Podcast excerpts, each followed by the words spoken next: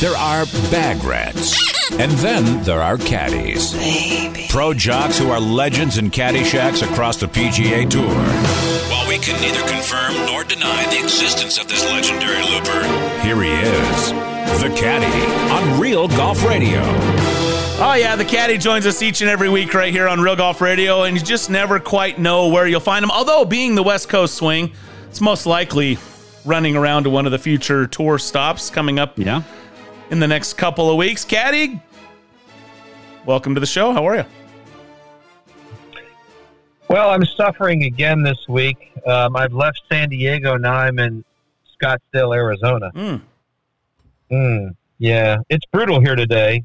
It's about 72 degrees, blowing about five miles an hour, maybe. Not a cloud in the sky. Yeah, Kind of very similar to It'll Palm work. Springs, it sounds like. It is. It's Palm Springs like. Yeah, can't complain. So, when, Caddy, when are you heading up to our favorite spot, yours and mine? Yeah, Or like it's not you already been everybody's favorite spot.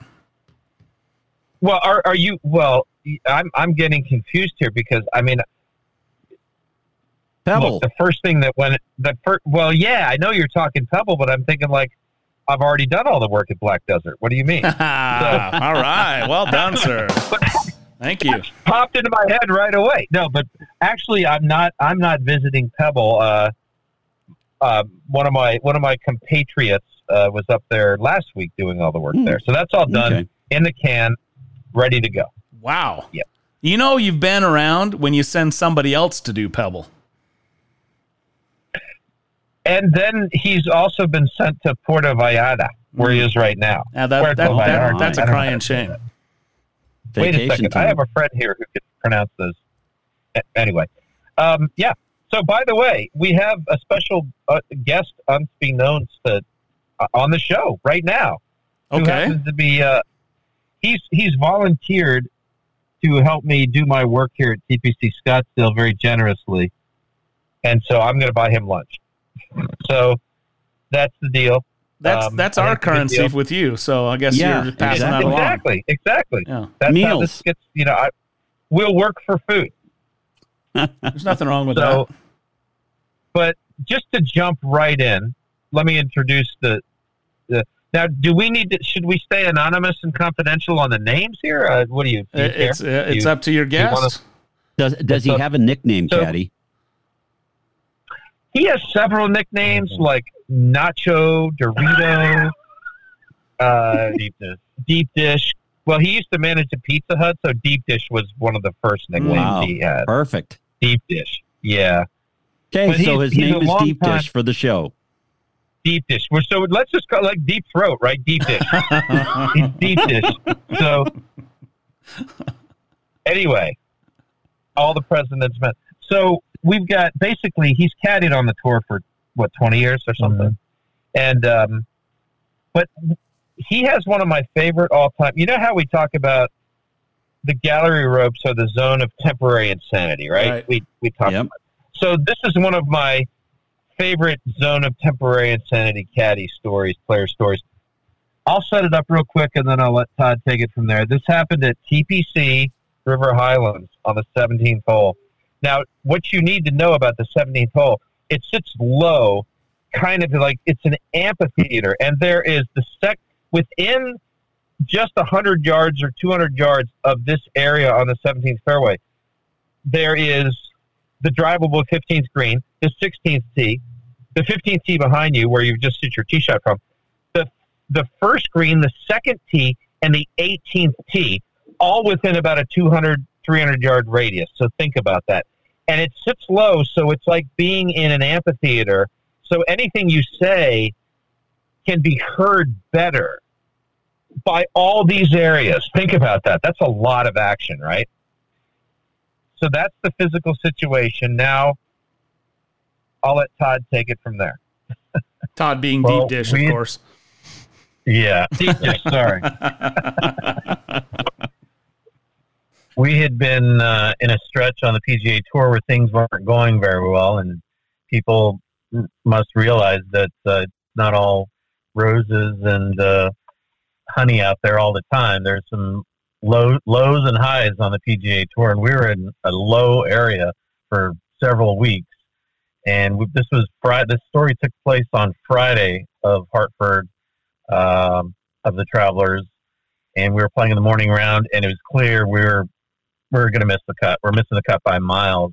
Things are not going well still, and he had hit his second shot on 17, and just kind of in the middle of the green, nothing special. And he hands me the club, and we're walking down the fairway, and I'm about a pace or two behind him, and he starts mumbling and moaning, and he says, "Well, not going to be too much longer now. Not going to have to wait for this to happen much longer." And he says he screams out as loud as you can imagine, and he throws his hands up in the air and he waves them and he says, "Goodbye, PGA Tour. Goodbye."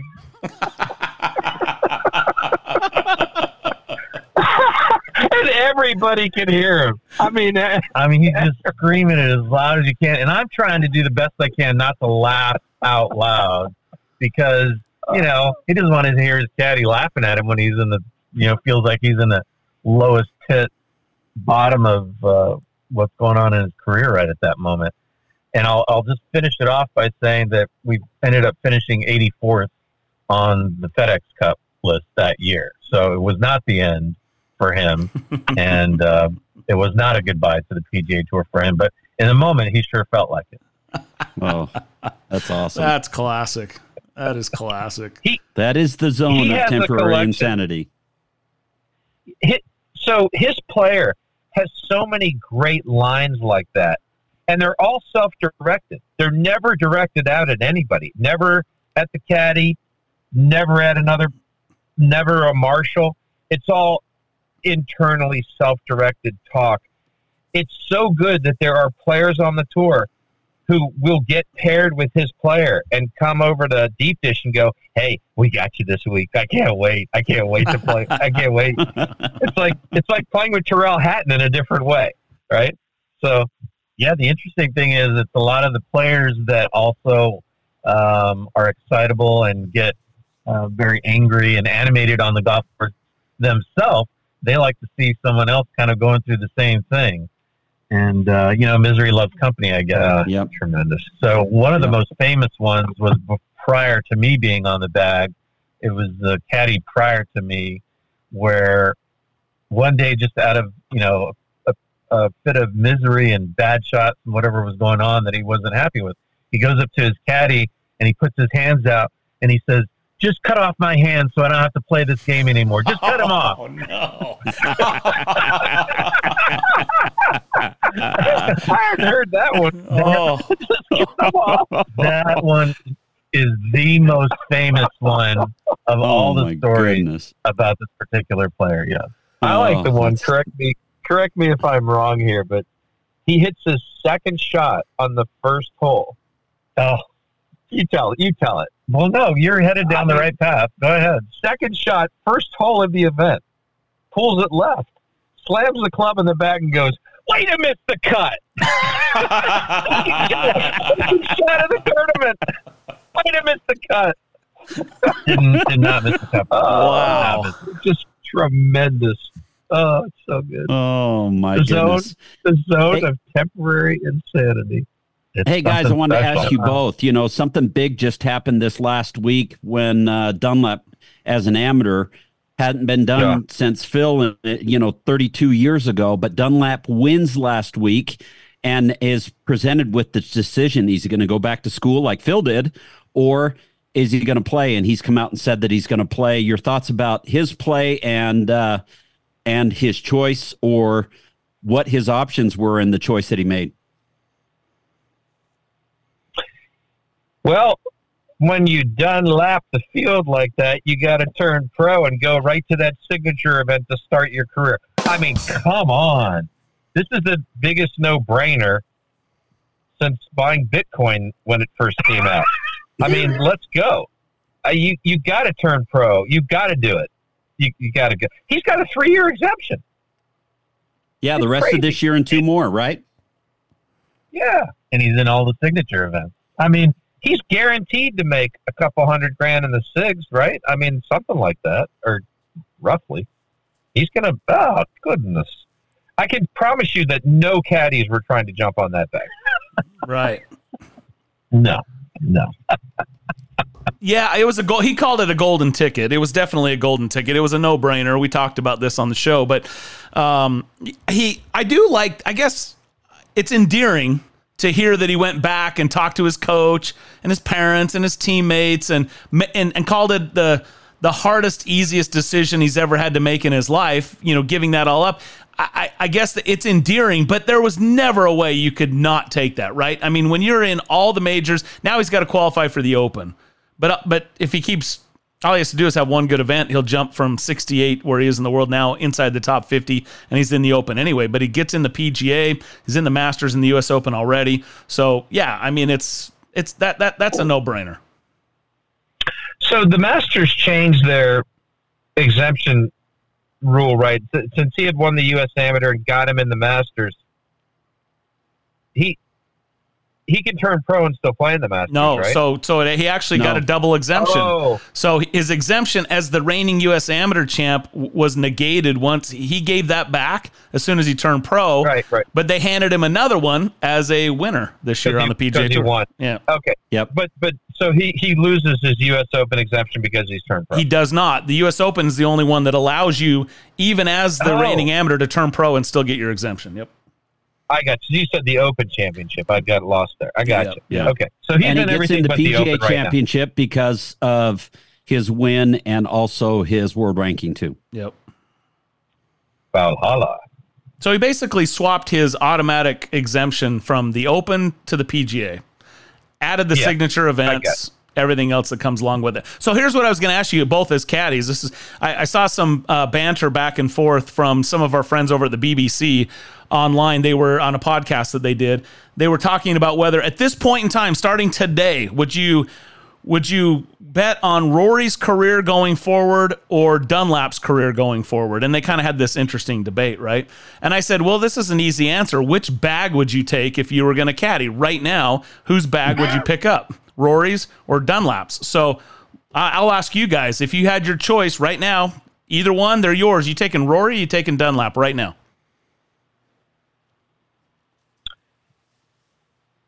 I'm taking Rory because he's proven that he can do it. I mean, Dunlap won, yes, but he's still got a long road in, in front of him to to prove himself and get all that experience under his belt that Rory already has. Yeah, hundred percent. Caddy, what do you think? Uh, I'm going with Rory McIlroy. Yeah, Mm, okay. give me that You know, bag, the- Harry. You know the the interesting thing about that is the last person to win the junior and the U.S. Amateur, Tiger Woods, and here you got he comes off a U.S. Junior and a U.S. Amateur. Now he wins an event like Phil Mickelson. I mean, the sky's the limit for him if he continues to work hard and learn and Yes, and yet, Bob, you just heard Yeah. the stories Yes. of deep Dish's player hitting, calling it a miscut on the second shot. So so much can happen, right? The windows. We always talk about windows, and I think you're 100. percent If you're gonna if you're gonna decide between a proven guy and Rory McIlroy or the promise of a young player, which I again I'm not. This is not to take anything away from Nick Dunlap. I mean, the guy's what he did was phenomenal, and his future looks bright. But if I'm in either of their caddy's shoes, and just like they said, pick up Rory's bag and go. Let's go. If I'm offered either one of those bags, I'm taking either one of those bags. I will tell you that much. well, okay, Gold- that's golden my ticket. point. Yeah, You'll take either one. yeah, no doubt about it. No doubt. Nick Dun- Nick Dunlap seems to have the right head on his shoulders from the few interviews I've watched and the way he handled himself on the course. Um, I mean, I I I think the world of him, and he's he's uh, he's going to have to prove that to be wrong to me. He really looks like the real deal. Um, yeah, it, it was it was awfully impressive. So hopefully, uh, hey, look, um, it's like when we talk about the attrition to the LIV. Well, here comes Nick Dunlap. right? Yeah. The tour just built these guys. It's like they got a machine that just pumps these guys out every year, and now you got a new crop of guys you want to watch. So, Yep. Are you going to change the subject. Bob? Yeah, I was just Okay, hang on. Okay, question. I'm going to let Go you ask ahead. that question, but real quick, Caddy, because I wanted to and and uh, deep dish your thoughts. So, isn't this what we love about the PGA Tour? To me, this is the stuff, right? A guy can get hot any particular week and change his life regardless of his resume. The what LIV offers in the guaranteed contract that takes that away. So, having just a superstar league with guaranteed money and really nothing on the line that changes anything to me, that's what has always been appealing about golf is this meritocracy where even a guy that's 20 years old, not even on the tour, gets hot, he wins, boom, there it is for you. And that's why I like to watch golf, professional golf. And so one of the when you when you start comparing the two leagues and and what's going on, this is the reason, at least, at least for me, that I side with what the PGA Tour is doing. Curious your thoughts on as it relates to that. I couldn't agree more with you. I mean, I think if you look at other stories in somewhat similar vein, like uh, I believe his name is Michael Block, Yeah. that was uh, that that did as well as he did, and now he's he's getting in a whole bunch of uh, PGA Tour events regularly. That's that's a story that people can get behind. Uh, you know, sort of sort of the the common man doing well and and getting some status on the PGA Tour, getting a little slice of heaven that all golfers would love to have and cherish. Um, that's definitely what the PGA Tour offers.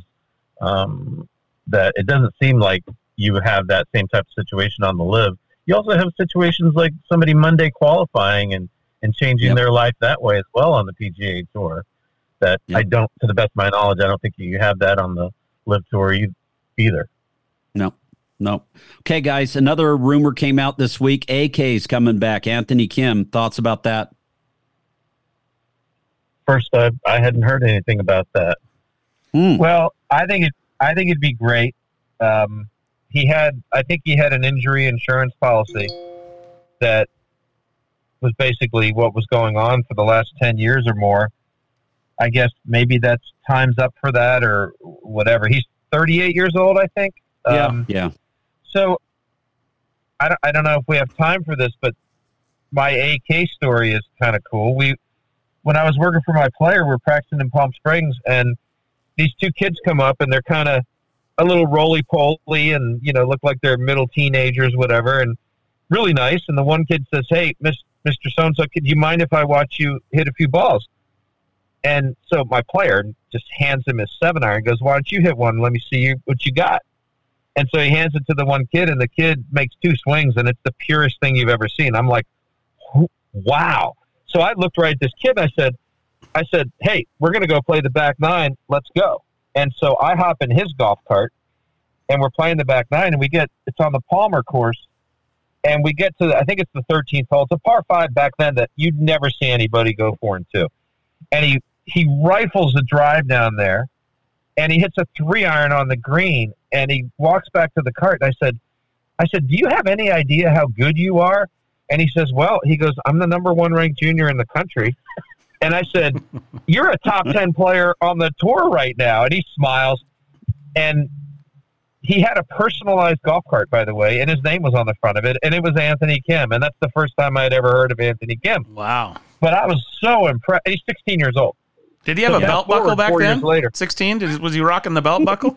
He was not rocking the Hmm. belt buckle that I, I would have remembered that. Yeah. So four years later, I'm on the range at the Texas Open, and I get a tap on my shoulder. It's Wednesday. We're hitting balls, and tap on my shoulder, and I turn, and it's Anthony Kim.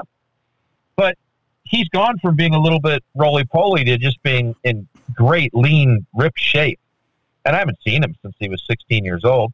And I knew he was playing at Oklahoma. And I said, "Hey, what's up?" He goes, "I go, what are you doing?" And he goes, "Oh, I, he goes, I turned pro. This is my first event. I got an exemption in here." And I said, "Oh, congratulations!" So my player turns around and looks at him and goes, "What happened to you?" And he goes, "I went to college and stopped eating pizza." So anyway, his first event, his very first event as a pro, he loses in a playoff. He almost wins the Texas Open first, boom, right out of the bat. That that Anthony Kim was so good. He was so good. I mean, we're talking definite potential number one. easy top 10 without falling out of bed, world class player. Awesome. That's Just a great awesome. story. So hopefully he can come back and play. Yeah, Well, that'd be fun. You know, it's a $10 million insurance policy, according to the Golf Digest report. And if I'm looking at that, I'm like, $10 million? That's like hardly anything in today's golf world, right? For a guy with that kind of talent. So we'll see what happens. We'll see if he actually does make a return. Caddies, I guess we'll say, Caddies, great to uh, deep dish. Thanks for your, your knowledge and your time and your insights. And great to have you on Real Golf Radio. Caddy, as always, it's a pleasure. We'll see you guys real soon. Thank you, gentlemen. Thanks so much. You got it. There you go. That was the caddies. I'm going to throw in there Yep. joining us right here on Real Golf Radio.